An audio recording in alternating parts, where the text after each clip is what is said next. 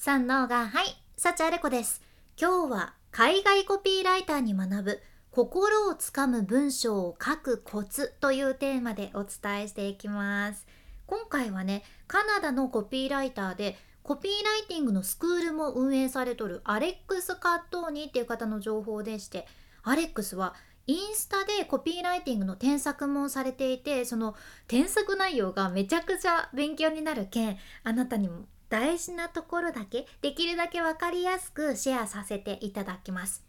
コピーライティングっていうとちょっと難しく感じられる方もいらっしゃるかもしれんけど SNS 投稿はもちろん商品作りとかブランド作りとかもういろんなことに活かせるけんぜひぜひ参考にされてみてください。でその添削がねどういったものなのかっていうところから始めるけどアンド・フランクリーっていう海外の企業があってそこの広告のアイデアについてでね広告のコピーってめちゃくちゃ大事じゃないですか。人を引きつけるものとかしっかり意味がわかるものにしないと当然広告読んでもスルーされちゃうしできればその広告を見て気になるって思ってもらえるコピーがいいんよね。でアンド・フランクリーっていうのは企業が従業員のことをしっかり理解して従業員は企業にしっかり関心を持って仕事に積極的に取り組めるようにその企業が組織としてうまくいくようにいろんな分析とかができるツールを商品とされてるところでしてまずアンド・フランクリーのもともとのオリジナルの広告コピー？これインスタの広告なんやけどそのコピーがどんなものだったかと言いますとまあもちろん元は英語やけん私が日本語に変えて今回お伝えするっちゃけどね次のようなコピーです。ご存知でしょうか？仕事に積極的に取り組んでいる社員はわずか15%しかいません。アンド・フランクリーで社員の水準を高められる経営者になってください。っていうコピーなんよね。なんか良さそうですよね。でもアレックスはこの実際の広告に関して悪くはないけどというふうにおっしゃっとってまあそのアレックスが指摘されていたポイントとしてはまずコピーの短さがねあってこれ英文としてはね全部で2つの文章で完結しとったじゃん。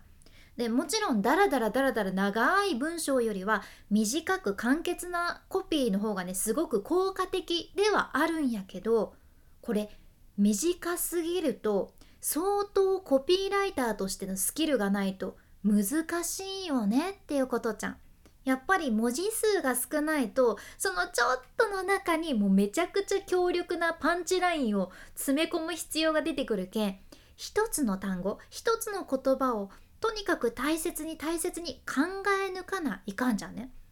私アレックスのこの話を聞いてあ自分も以前ラジオ DJ してたっていうのもあって同じことを意識してきたけんねいやわかるってなったんですけどやっぱりトークとか喋りにおいてもあと数秒でこの曲の良さを伝えなければいけないとかこの曲の短いイントロの尺だけでこの曲を魅力的に伝えなきゃいけないとかってあって一つの言葉1秒1秒を大切にするように訓練されてきたわけですよ。だからあれってある意味常にコピーライティングの訓練だったんだなってちょっと改めて SNS 運用しながら私は気づかされたんやけどアンド・フランクリーの広告にはねちゃんと最初フックがあるんよね。元の文はねこれ「Did you know?」で始まるんで知ってましたか？の「Did you know?」で始まるっちゃけどこれ知ってましたか？ご存知でしたか？って意味やけどさこの言葉から始めることで読み手は「えなんだろう？何か自分が知らないことがあるのかなってなれるんよね。しかもその後仕事に積極的に取り組んでいる社員はわずか15%しかいませんってくるもんだからもしビジネスをされてる人社長さんとか経営者とかがこれを読んだら「え？マジでたったの15%なの？え？仕事に積極的に取り組んでる社員15%なんてなって一気に広告に注目してもらえる形なんですね。はあいいフック使ってるわって思うんやけどでもアレックスは今回はこのフックいらなかったかなっておっしゃってるんです。なんででしょうか？なぜこのフック今回はいらなかったのか理由はねこういう質問で始めるとほとんどの人が詳しい説明を求めるからっていうことじゃん。これ知ってる？ご存知ですか？っていう質問で始めるのっていや本当はねめちゃくちゃ使えるテクニックではあるんやけどこれを使う場合はその後もう少し詳しく説明して読者を引き込める時もっと文章を長く書くような場面のコピーとかがベターっていうことなんよね。やけんアレックスとしては今回の場合は端的にコピーを作ってるという場合はご存知でしたか？はもう省いて最初から仕事に積極的に取り組んでいる社員はわずか15%しかいない。で始めるのがいいっていうことやったじゃん。どうでしょう？確かにこれだけでもご存知でしたか？がなくてもね。これだけでも情報として衝撃的で引き込むことができるしコピーとしてももっとシンプルになりますよね。でその後のコピーは何やったのかっていうとアンド・フランクリーで社員の水準を高められる経営者になってくださいっていうことでしたよね。でこれについてやけど何々な経営者になってくださいという時点で広告のターゲット層がはっきりしてるんです。何々な経営者になってください。つまり経営者に投げかけられた広告っていうのはすぐわかるけんこれめちゃくちゃいいポイントで、いいんだけどでももう一つねアレックスが指摘されてたのはこのコピーだと経営者がどんな風にレベルアップしていくのかが曖昧になってるっていうことじゃん。アンド・フランクリーで社員の水準を高められる経営者になってくださいとかっていきなり言われてもえどうやってその水準高めるの？ってなんか方法があるのかなって。それどうやってやるのか？みんなから嫌われるような嫌な社長に